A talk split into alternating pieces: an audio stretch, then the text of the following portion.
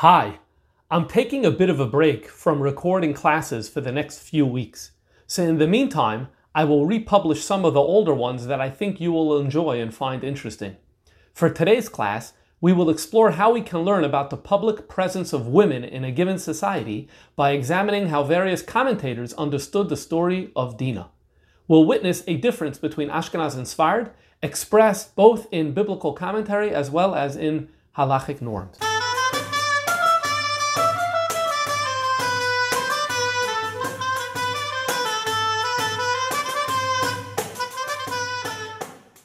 So we're going to begin tonight by looking at seven of the Rishonim, all of whom lived during the 12th and 14th centuries, commenting on the story of Dinah, on the opening pasuk of the story of Dinah. You know, in this week's parsha, we learn about Teitzei Dinah, that Dinah went out, and as a result, she was raped by Shechem ben Chamoir, and uh, the entire story is, is reported in the Torah. We're going to learn it in the Chitas on Thursday.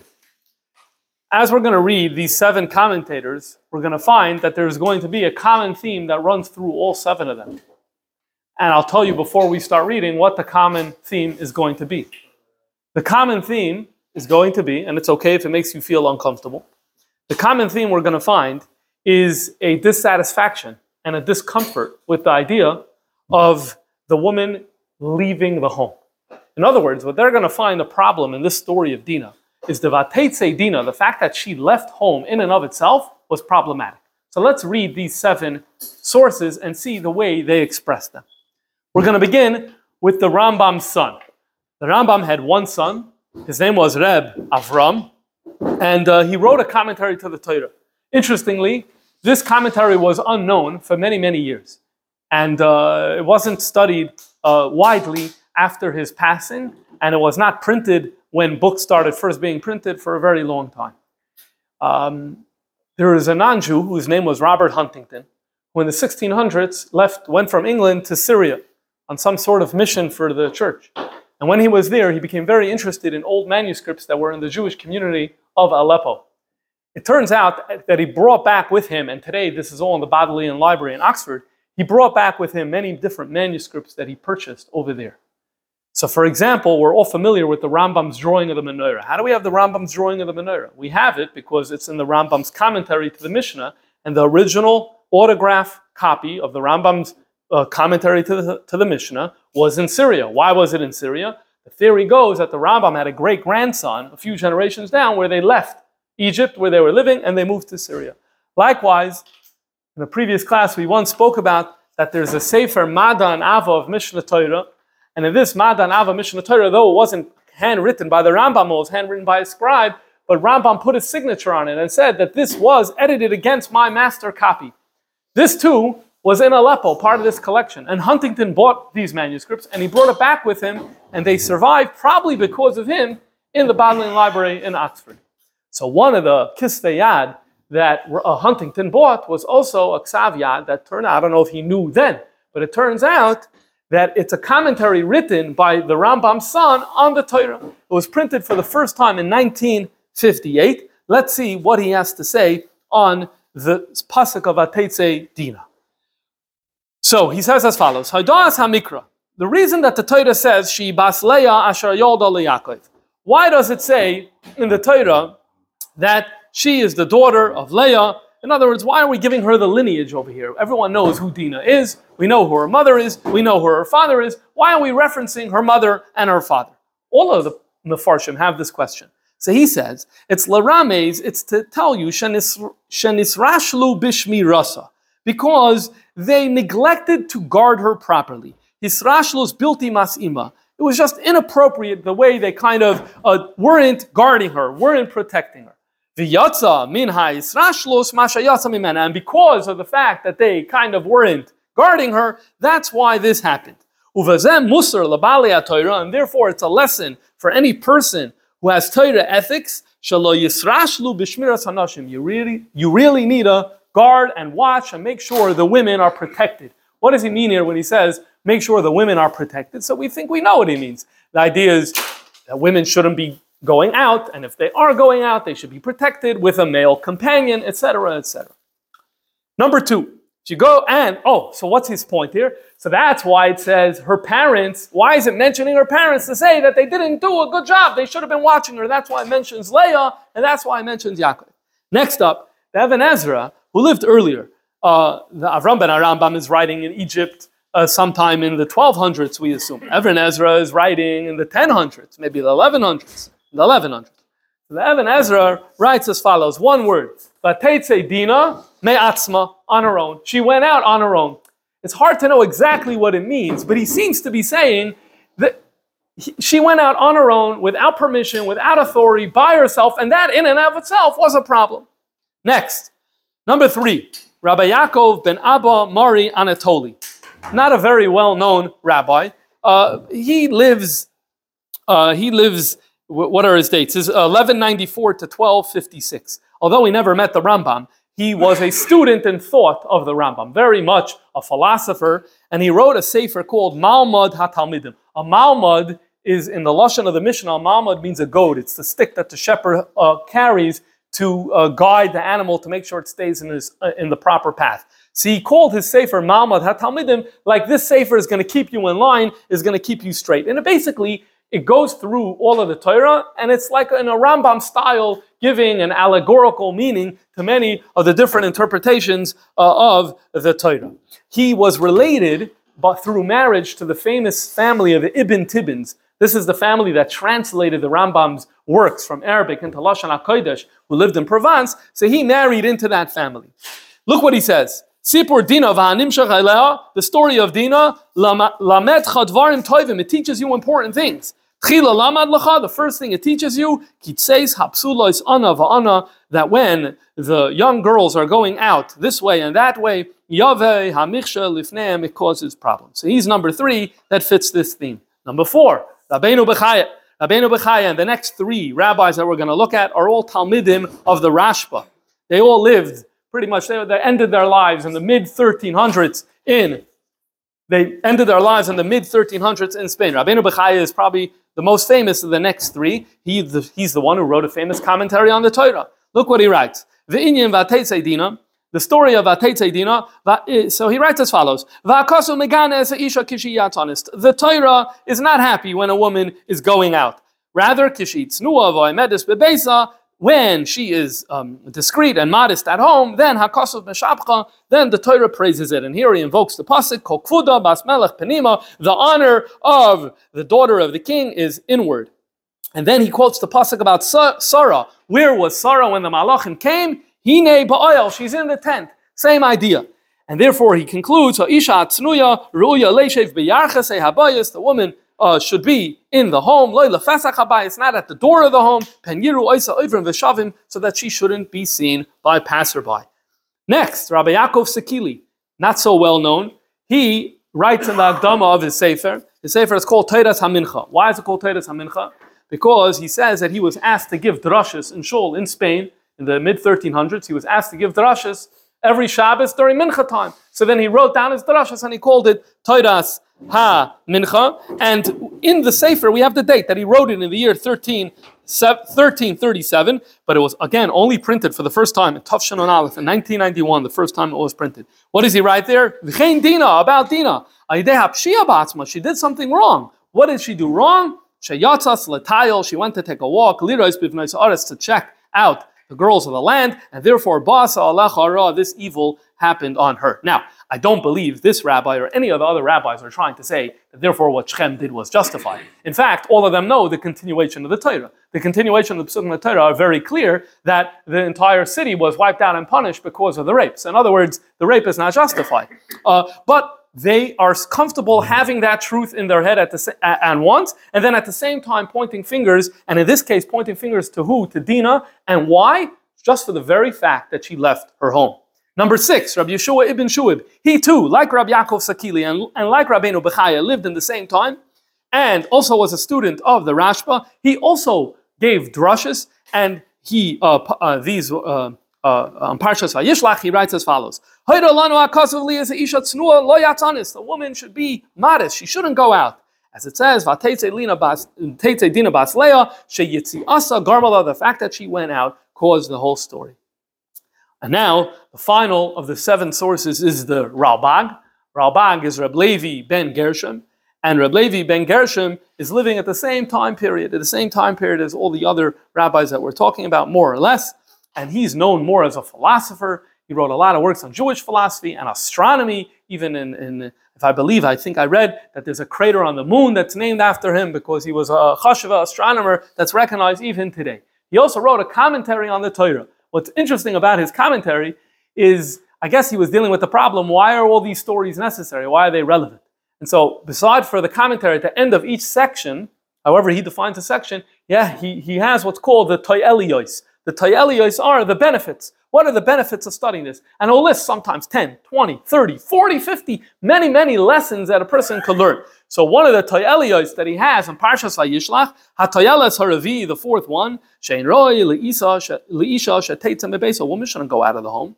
Look what happened to Dina. But say when she went out.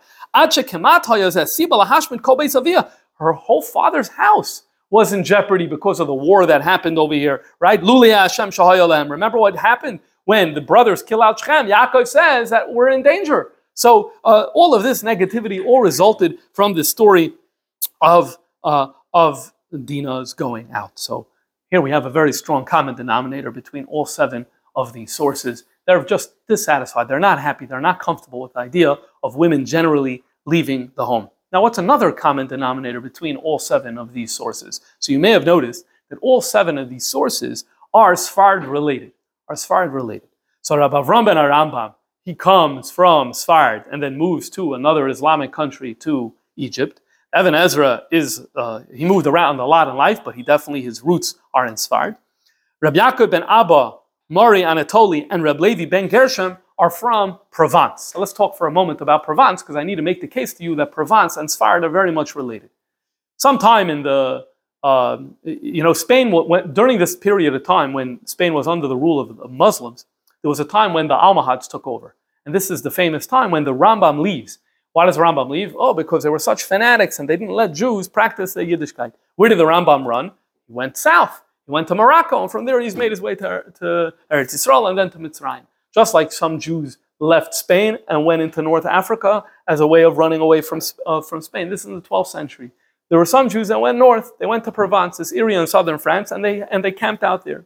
And so there were many Sfardish families that moved there. This includes Rabbi Levi ben Gershom, this includes Rabbi Yaakov ben Abba Mari, and therefore in many ways, not in all, but in many ways, the influence of Sfarad was very strong in there, in terms of secular studies and in terms of many other uh, aspects as well. And so therefore, uh, for these two rabbis, we can also talk about Sfarad influence. Rabbeinu Bechaya, Rab Yaakov Sakili, and Rabbi Shua Ibn Shuib, all three of them are the Talmud of the Rashba, they're also from Sfarad. Okay, so that's interesting. All seven of these sources are what we would call Sfardi sources. Okay, very well. But now we have to open up the Svarim and let's look at the same time period at the Ashkenazi commentators on the Torah. When we, what are we talking about when we say the Ashkenazi commentators on the Torah? So Rashi, Rashbam, Chizkuni, Daskenim Abalei Toisvis, Hadar Skenim, and a few others. And what we find is as follows. Number one, some of them don't talk at all about this issue. Some of them do, but they only quote Midrashim. And now I need to highlight for you all seven of these quotes that we learned was not rabbis quoting Midrashim. They were using their own words. They were writing their own message in their own language. And we don't find, and I was not able to find any of that in any of the classic commentators that were living in Ashkenaz at the time. We don't find anything of this sort. We do find them bringing some midrashim, and we'll see that soon, but using their own language and talking about this value, we don't see that. So that's an interesting thing that we're going to need to explore. Now, if you go a little further, the truth is, if you go back to the, the zone of Medrash, which comes before these Rishonim, you'll notice that in Medrash there's also two voices. There's also two voices on this issue. The first voice that we're going to see is the Medrash Tanhuma. And the Medrash Tanchuma's voice is very similar to the Sfardish Rishonim. Why? Because you're going to see that the Medrash Tanchuma is consistent. When he talks about this, he has a problem with women leaving the home in and of itself. So let's see the examples. So here's a Medrash Tanchuma Parshas Vayishlach where it says as follows: Amar Bar. A woman should stay home. She shouldn't go to the street. Which would cause problems for herself. She shouldn't cause problems for men. Because they're then going to be gazing upon a married woman. That's one teaching. Next teaching. Amar Rab Yehuda Bar Shalom. Teilach, you should know the evidence for this. Sharei Dina Bas Yaakov.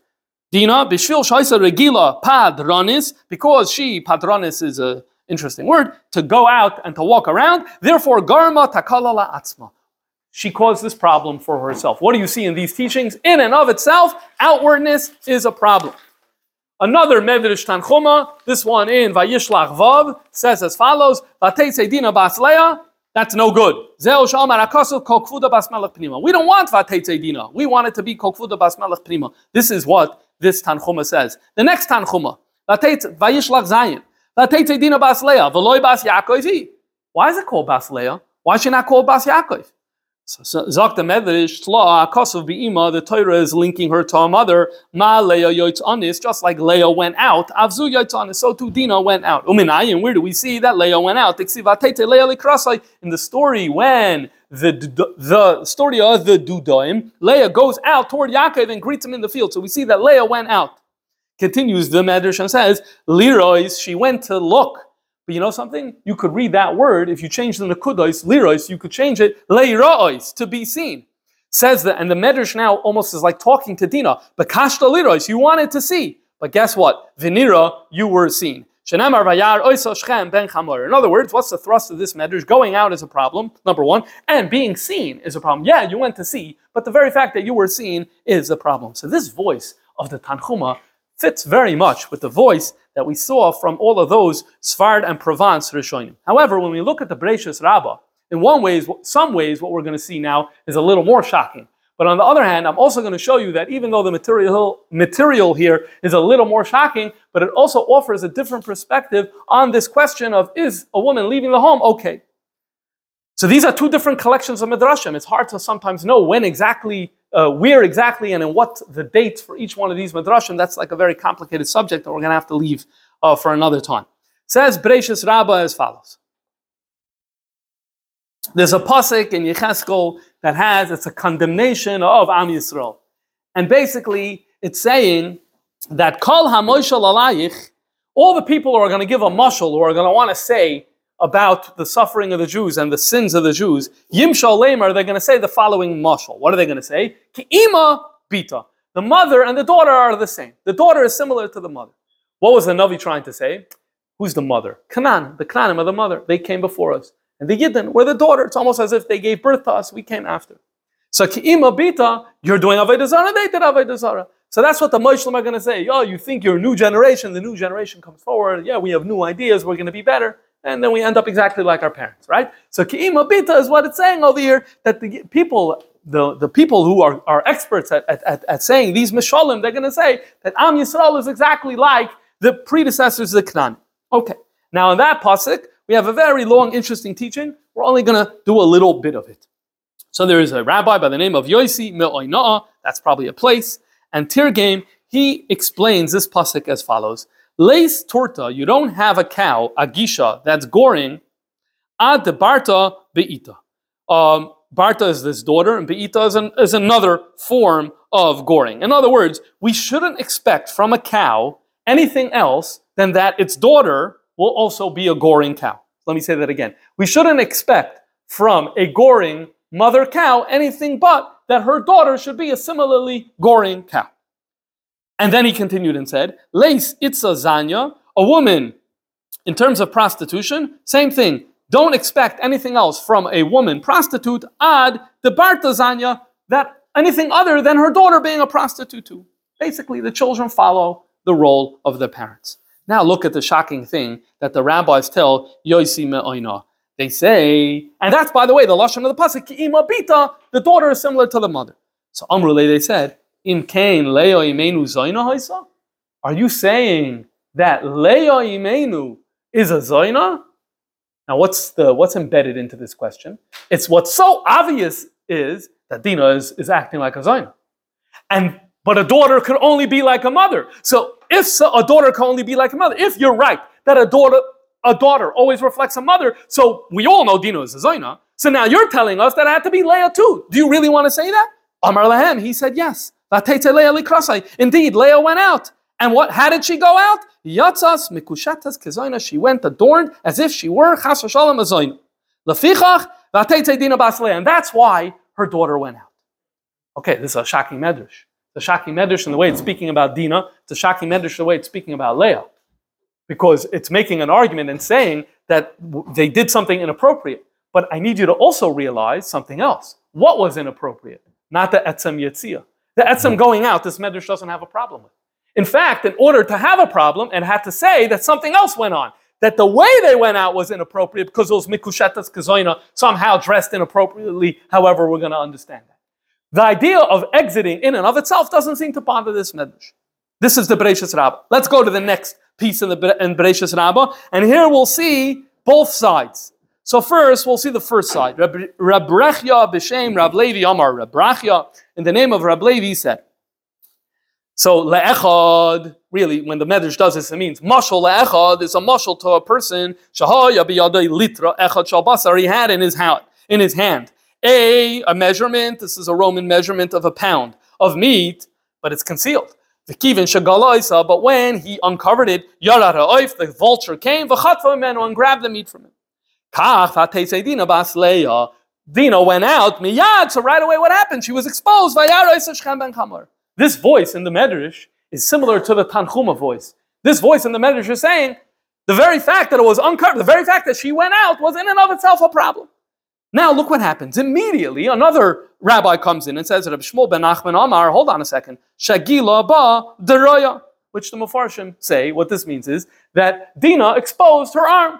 So in other words, I know you just said a very nice mushal. The fact that the meat was uncovered, boom, someone came to take it. But hold on, let me explain. Something not modest happened. Something unusual happened. Not the going out in and of itself was the problem, but the fact that Dina did something inappropriate. So it's like, on the one hand, when you're reading these midrashim, you're like, I don't know, it sounds a little odd to speak about Dina and Leah as doing things that are inappropriate. Okay? Whereas in the Tanchuma, it didn't speak about that language of showing body parts and, and, and dressing up like a Zaina. You don't have that language. So, but on the other hand, Tanchuma is saying, I don't like women leaving. And two of the voices in the Bereshis Rabbah, yes, there is another one, but at least two of the voices in the Bereshis Rabbah, they only way they are willing to condemn Dina is if we say she did something unusual in terms of how uh, in how she dressed. And so that's interesting in terms of seeing this tension already in the Midrashim. And I'm arguing that we see a similar tension by the Rishonim as well. That for the Sfardim, they are in sync with this Tanchuma, and um, they're embracing it, and they're using, they're lending their own language to it, which is very important. When you lend your own language to something, that means it's really, it's really your thing. The Ashkenazim uh, barely quote from the Tanchuma, barely quote from the Tanchuma.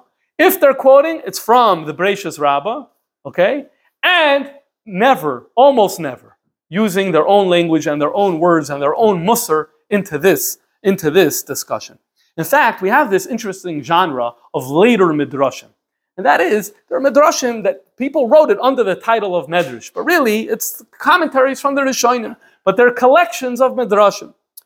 Meaning, one of the people living in the era of the Rishonim made a collection of teachings from the medrash. There's a nice sampling of these, and the common denominator of all of them that uh, are relevant for this discussion is that they're not from Sfard.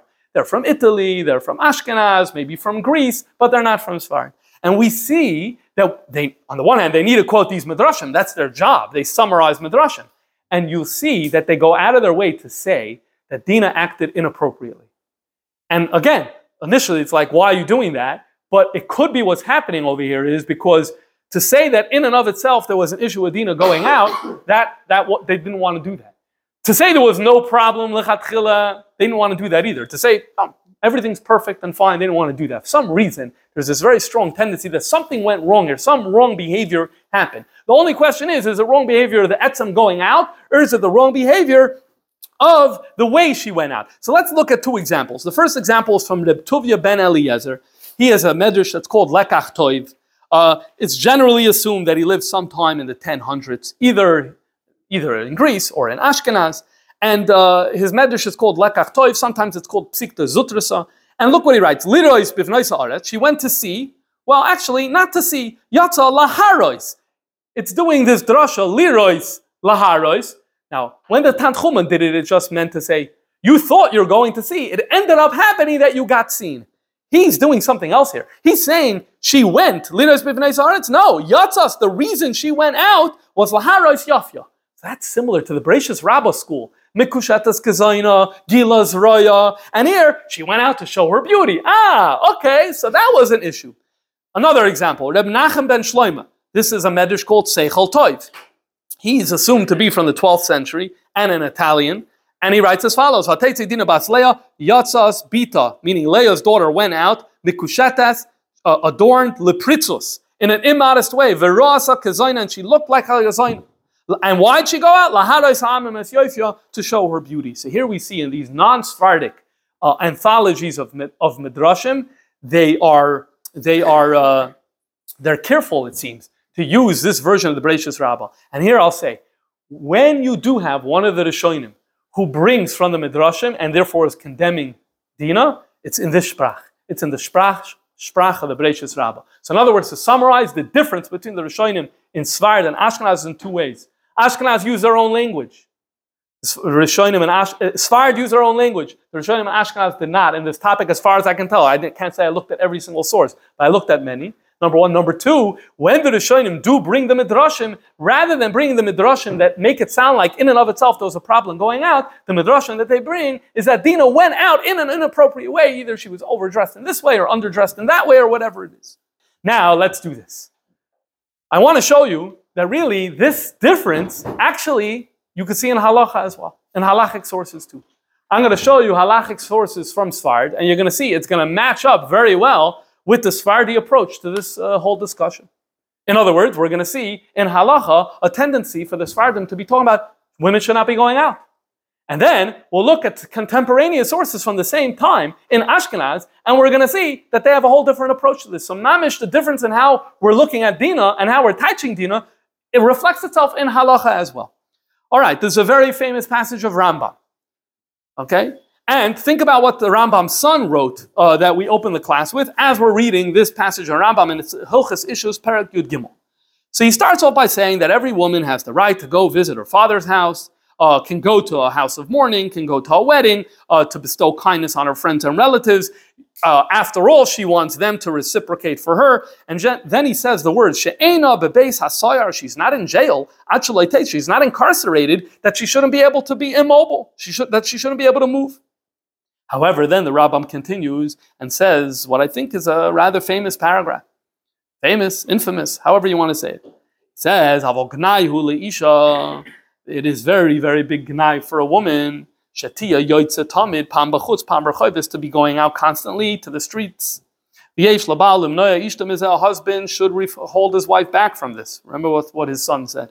V'lo yani chen Allah says, don't let her out. Elakamay pam achas b'chodesh once a month. Oy pamayim b'chodesh or twice a month. Yafi hatzoydach in accordance with what is necessary. Why? She'en yofi leisha leleishe bezavis base a woman she belongs in the corner of her home, and he quotes the pasuk, Kol Kvuda Bas Melech Pnim. And I'll tell you an amazing thing. The Rabbi Yosef Karo, when he wrote the Shulchan Aruch, very often paraphrased the Rambam. And this whole thing he left out. It's fascinating. He left out this whole thing. What's interesting is, and by the way, the Torah quotes this word for word. So the Torah, the Rosh's son, Rabbi Yaakov Balaturim, he quoted this word for word.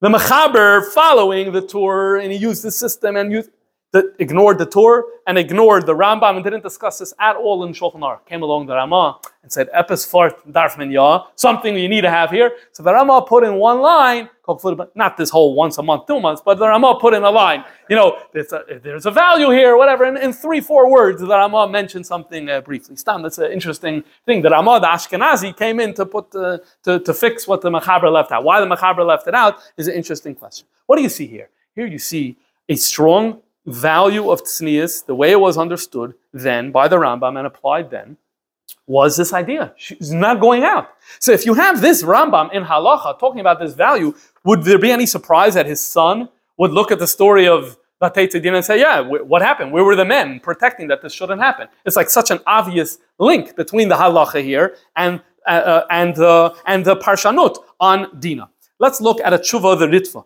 The Ritva is also from that same generation of those three rabbis, the students of the Rashba. He's mamish living in the same time in Spain. And look what he, he addresses the following question. You had a shaila where basically a husband and wife got into a dispute that needed to be brought in front of a beis din. And the, the woman is over here being sued. And so she wants to basically hire, in a halachic language, you would call it an apotropos. But in our language, she would want to hire a lawyer. That she shouldn't have to come to court. And if she would have a lawyer who would represent her interests in court in the case against her husband. The details of this case, we do not know. So the question was, is this okay? So turn the page. Look at the top of number three, of the page number three. Tshuva, here's the answer. Da, says the Ritva, kibidin nitpa. In the case of someone who's being sued, nechlaku arishoinim zal im mimana and netlar im lav. There's a dispute amongst the Rishonim. If you're sued in court, are you allowed to hire a lawyer? It uses here the word and netlar. This is a word that the Talmud Yerushalmi uses. The background is bekitzer as follows: A kohen gadol is not, uh, uh, um, it, it's discussing over there the Kohen Gadol, who could be sued in court. So the Gemara says, but for his honor, why don't we let him have an enetlar? And it uses that word. It's a Greek word, and it means a representative or something like that. So the Yerushalmi wants to know, for the Kohen Gadol's dignity, let him have an enetlar, which makes it sound. The Gemara's answer is, yeah, but you could do that for the tinus. You could do that for the back and forth. But for the shvur, the oath, you can't have the lawyer take the oath. That's what the Gemara there says. So it sounds like a lawyer is okay, at least for the defendant that a lawyer is okay. But this turned into a major machlokes Rishonim. Why? Some people said, no, normally a, a, lawyer is not okay. We want the we want the regular balei din in court. A kohen gadol, there was an exception for him. So that's a machlokes from the Rishonim. And by the way, this gets into a whole other topic, a fascinating topic, is this does halacha like lawyers? Does you have it in Bate Din where you have a toyin? Is that a good thing? Is that a bad thing? People have very strong opinions about this. This very, it's a fascinating sort, uh, discussion. And this Gemara, this Yerushalmi, is central to that discussion. So the Ritva is here summarizing, saying, look, it's a, it's a dispute. Some people think a defendant could hire a lawyer. Some people think a defendant can't. Now look what he says. Let me tell you, the whole debate is Ella If the defendant is a man. If we're dealing here with a modest woman, who doesn't go out in self in front in the presence of self-respecting men, then everyone agrees that she could hire a lawyer. The because we have the pasuk of kokfuda bas melech penima.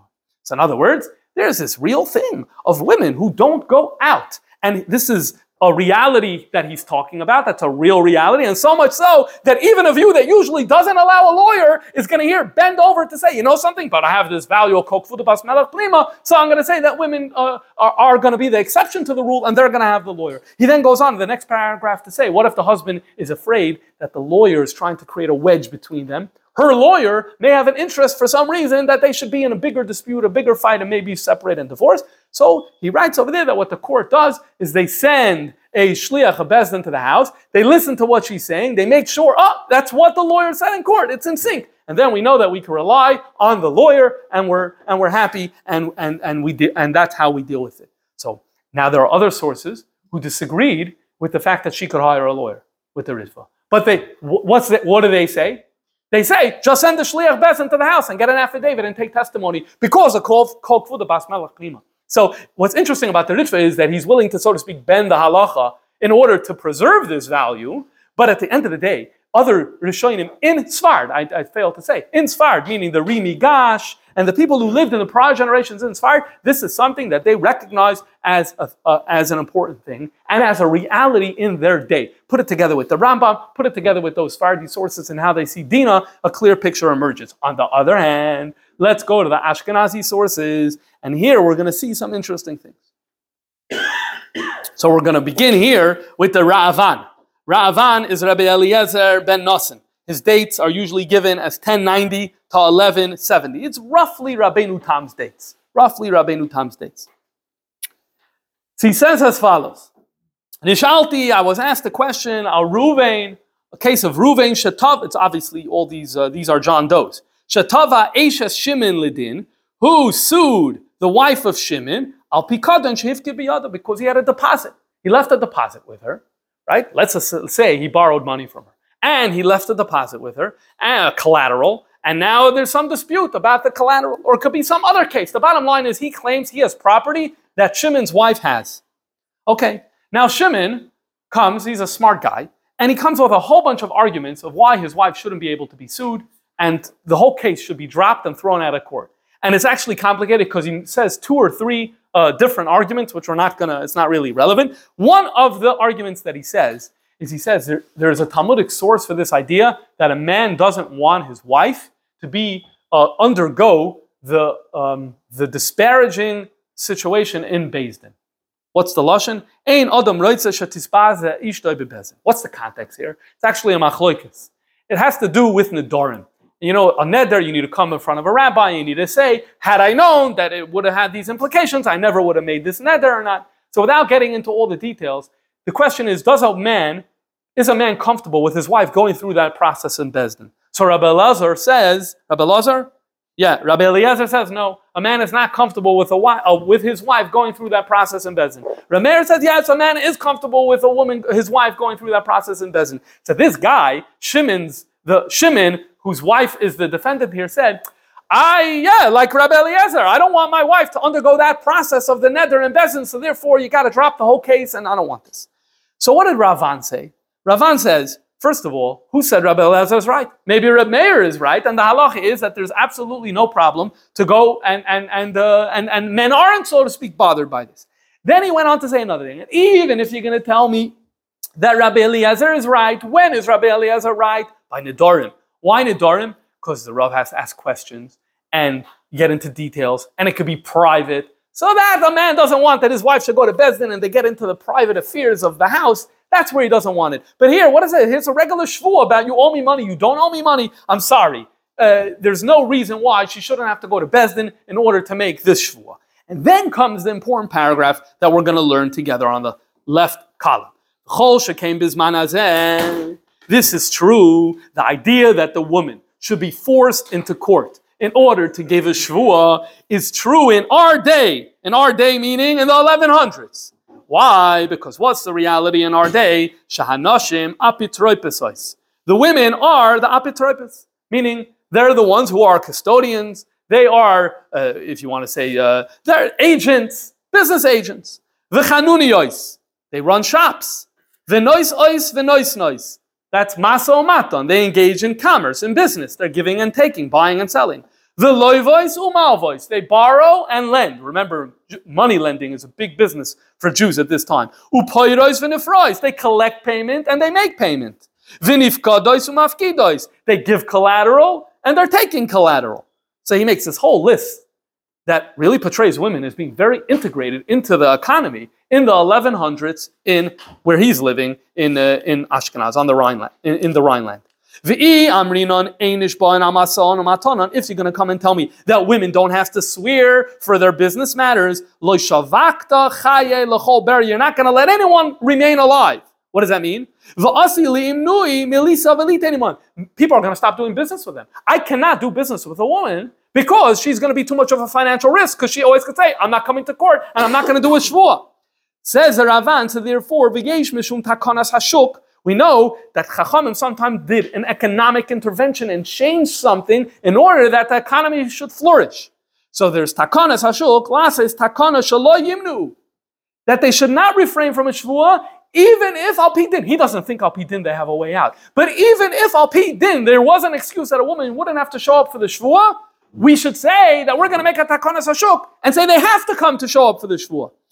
As we find in numerous places the chashu chachamim letakanas hashok, we see the chachamim wanted the marketplace to work efficiently, and if something's getting in the way, they dealt with it. And that would be something getting in the way. What would be something getting in the way? If you had a situation in where a significant percentage of daily life would be impeded because now men can't trust what's going on because they don't have the tool of shvuah, which was a huge tool in the Middle Ages to ensure honesty. Even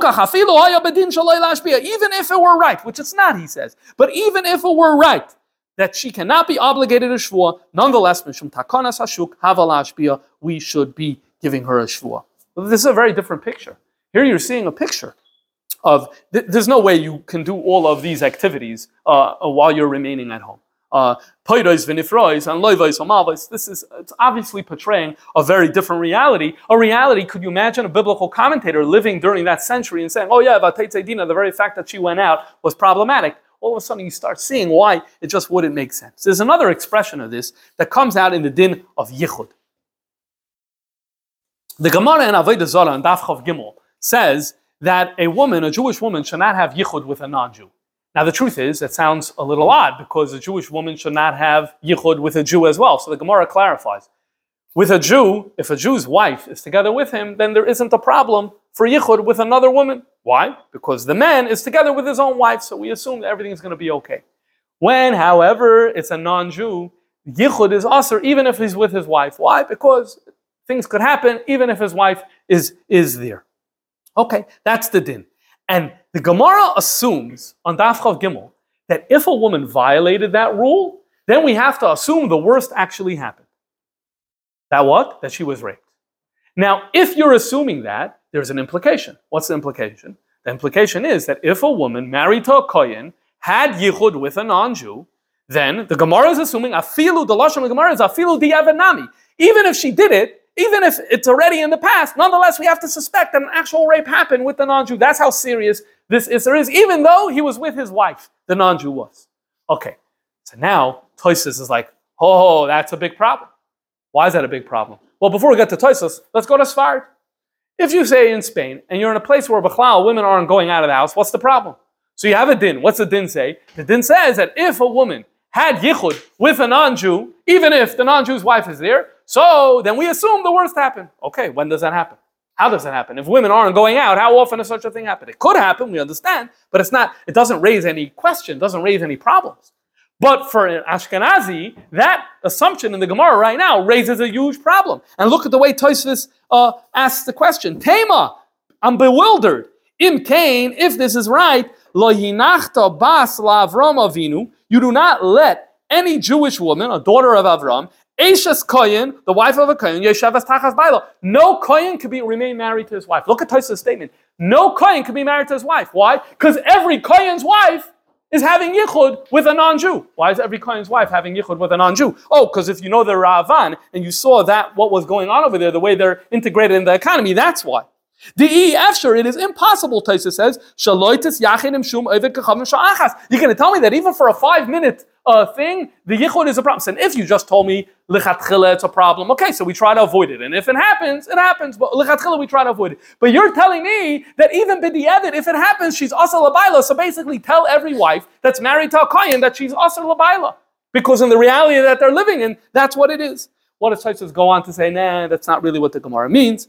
He goes on to say it's only a real problem if she's a captive. If she's a captive, the non-Jew is in control, then we're taka worried with the Ashes Kohen that she was raped, and there's taka Isser for her to return to her husband, because when he's in control over her, and he's, so to speak, uh, ha- has her in, in his control, then we could worry that a rape happened. But in a regular business setting, where in the language that he says, she could yell out and she could be saved, so then we assume that he's scared and we're not going to ask her. It doesn't mean it's muta lechatchila. It's not muta lechatchila, but we're not going to ask her this type of yichud. Here you see language again, where he's basically saying, uh, that is basically reflecting this idea that of atetze dina. To say vatetze dina means that in and of itself, leaving the home is problematic, just doesn't seem to really fly so well in, uh, in, in Ashkenaz. Now, in that light, I want to uh, uh, introduce you or reintroduce you a very interesting woman who lived during this period in time, and she's actually a Kadosha because she was killed. Um, uh, this is, her name was Dalza, and her husband's name is one of the most famous Rishonim. We've spoken about him numerous times in these classes. His name was Rabbi Lazar of Worms, and he's the Roikeach. And basically, Rabbi Lazar of Worms, he authored a sefer called the Roikeach. He was very, very important. He lived in Worms and he wrote many important svarim, and his influence on Yiddishkeit has been very significant in numerous ways. In recent years, more and more of his stuff have been revealed and have been published, including a little memoir he wrote about the killing of his wife. Let's read what he says over here. So it was in the year, this is printed in the book Zeres Ashkenaz V'Tzarfas, page 164. In the year Taf Taf Kuf Nun Zayin Leprat. That means it was the year 1197 according to my math. Chaf Beis Kislev. So it's coming up. I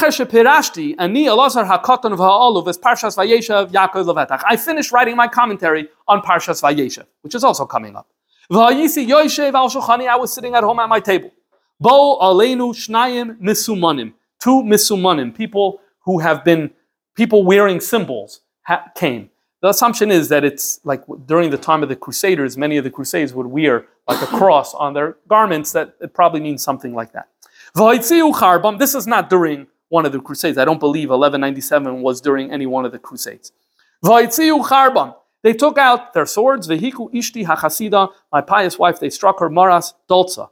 Ubiti balat, his daughter balat, hagdoila, the older one. Baku roisha. Okay, they um, they, they, they split her skull. They killed her too. Vamesu. And then in the next paragraph, and I took this out, he goes on to describe their wounds in great detail and exactly how they're died, and it's really it's really heart wrenching to to read this. Uh, Gamla achar shavua. About a week later, Tafsor they found the murderer. It's interesting he says it in singular because earlier he said there was two people, Varaguhu, and he was condemned to death. So, in other words, the non-Jewish authorities are the ones who found him uh, and executed him. Vinisharti kol, I'm missing everything. I don't. I'm lacking. Gadol, great pain. Gedolim. Um, now he writes as follows: Koidem harikasa. I want to tell you before she was killed. So now he starts singing her praises. Kansa klafim svarim. She would buy parchment in order to write books as we know, not only Sifrei Torah today, only Sefer Torah, but then other manuscripts as well. Very often that were, or most often, were written on parchment. Who bought the parchment? Dolza, his wife, bought the parchment. She supported me. Ubana my sons and daughter, me kasafhir from other people's money. What does it mean from other uh, people's money? Other people's money probably means, presumably means, that uh, money lending. In other words, she would lend someone 100, uh, $100 and then she would get back you know, with interest, $500. And so that, that's how they lived. We know many Jews did that. But who was running the money lending show? Dolza was running the money lending show. She worked hard. Oh, so the idea of a Lakewood Koilo, a guy's learning, or the wife working, you see the Rekeach had that. Okay. And woe to me that I lost them. How much blood was spilled? They died in front of my eyes. May Hashem show us the retribution retribution. Have pity on their souls. And have pity on the Jewish people who remain. And all my children, because his daughters were killed, but his son survived. Yisrael ame. Now, after this, he also wrote a poem, a kina, for his wife. That's on the theme of Eishes Chayil. So it's a beautiful thing, and really you should look at the whole thing. But I just want to show you a few lines. So it begins like this: Eishes Chayil miyimtza kishe ishti Keishti hachasida maras dolza. So here he's praising his wife. He's saying, my wife, uh, Dolza, was a uh, Chayil.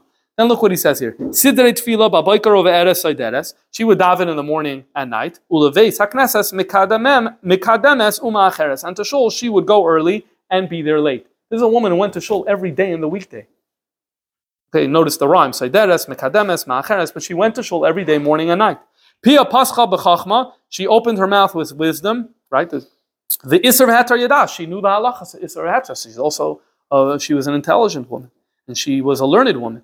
And then, as Yom HaShabbos Yosheves, uh, Drashas Bala Shemaas. On the day of Shabbos, she would hear her husband's speech. Her husband gave a drasha in Shul. She came to Shul to hear the speech. And then, Tznuah Mikol V'chachama. She's a Tznuah. In other words, there is no contradiction.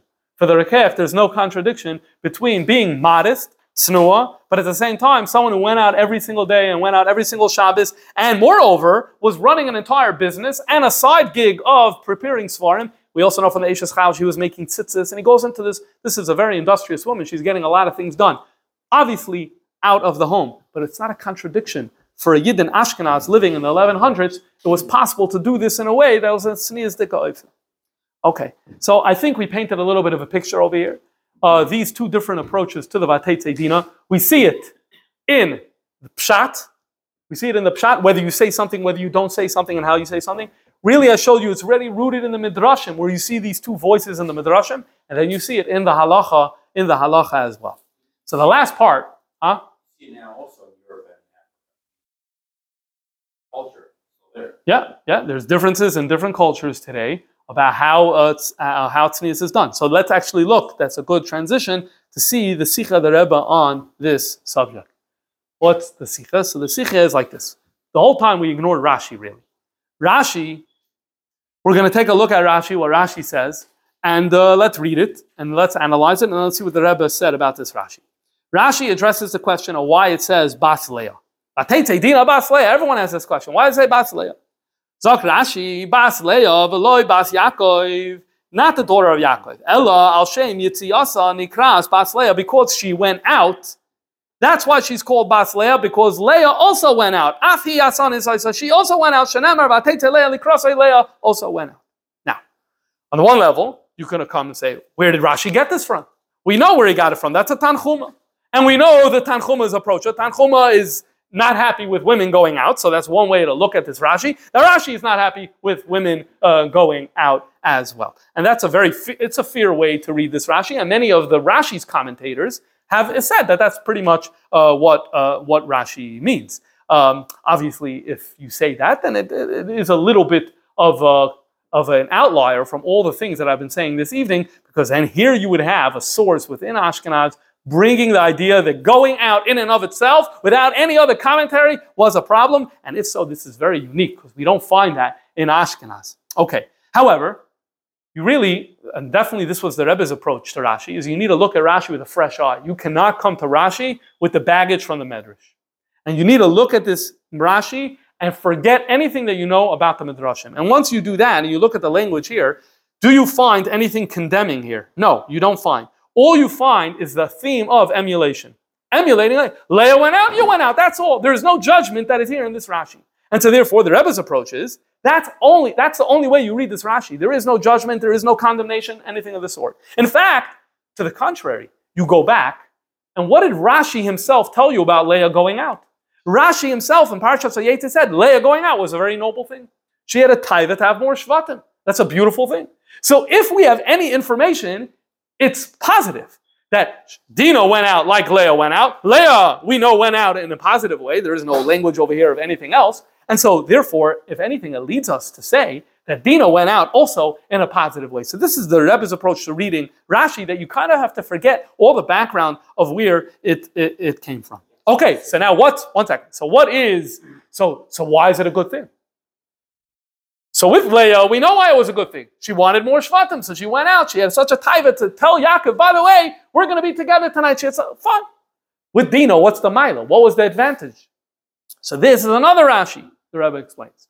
The other Rashi is that Dina was supposed to be offered to uh, Esav, which is a very, very bizarre thing. And, they, and Yaakov was punished for not uh, allowing Dina to be, to be married to Esav. What does that show you? That Dina had the power to influence. Obviously, there's only one way to understand that. If you're going to say that Dina should have been given to Esav, it means that Dina had the ability to be bring Esav to tshuva. And the truth is that in the model of tzaddik and bali tshuva, Rachel is the avodah of a tzaddik, perfection, right? Torah describes her as perfect. Leah crying, that represents the avodah of the Baal tshuva. The Baal tshuva brings him, herself or himself back into the fold. So that also represents the avodah of bringing other people back into the fold. In other words, we see that Leah had the power to bring people in. Dina had the power to bring Esav in. And that is why Vatetze Dina, the Rebbe learns. Vatetze Dina was a good thing.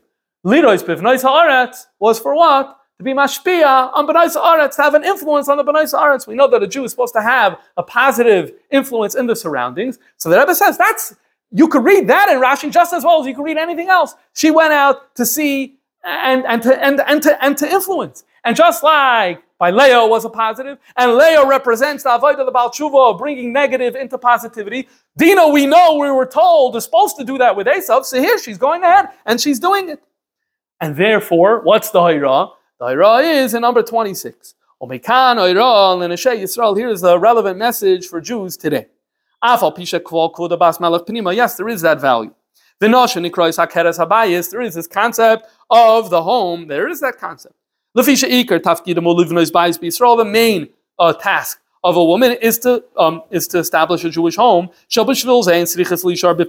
Which that is why they need to be home. It seems like the stress is here more on the family and home rather than modesty per se. At least that's my re, uh, reading over here. Nonetheless,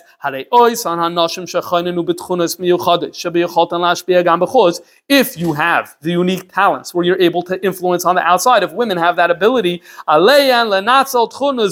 they should use this quality, but even the in a modest way, l'shem shamayim, l'karev es halavavais, la'avaydas Hashem, to bring people to serve the Eibishter, u'lahachzer benois Yisrael, and to influence other Jewish women, hanitzah, bechutz, or outside, and to go out and to meet them there and to bring them lamutav. Though it's obvious Obviously, this whole effort, this whole project has to be done in a tzniistic way, like the Rakech said about his wife. Even in outwardness, you need to see the, the value of modesty. Nonetheless, together with being really careful about tnias, this is the job that they need to do. So here you have the Rebbe's hashkafa, uh, and uh, he, the Rebbe sees that in the pasuk, in the in the pasuk of Dina, and in the Rashi uh, of Dina. So I, I personally found this very interesting to kind of see these different perspectives in Medrash.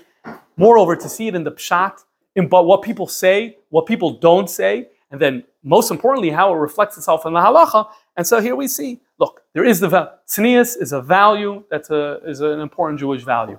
What exactly that means? Yes, there are some elements of tznius that are, so to speak, universal, right? Universal, all times, all places, whatever. There are elements of tznius that are not universal, and that each time in each place, it needs to be done in its way. And uh, I don't think once we shouldn't get too judgmental on the Sfardim. The Sfardim shouldn't get too judgmental on us. We should all respect that there was different ways of doing this. We're all trying to do the same thing. We're all trying to live that value. What exactly it means to live that, live that value meant different things, and that influences how you see a pasuk, how you touch a pasuk, and even as we saw, it influences the halacha as well.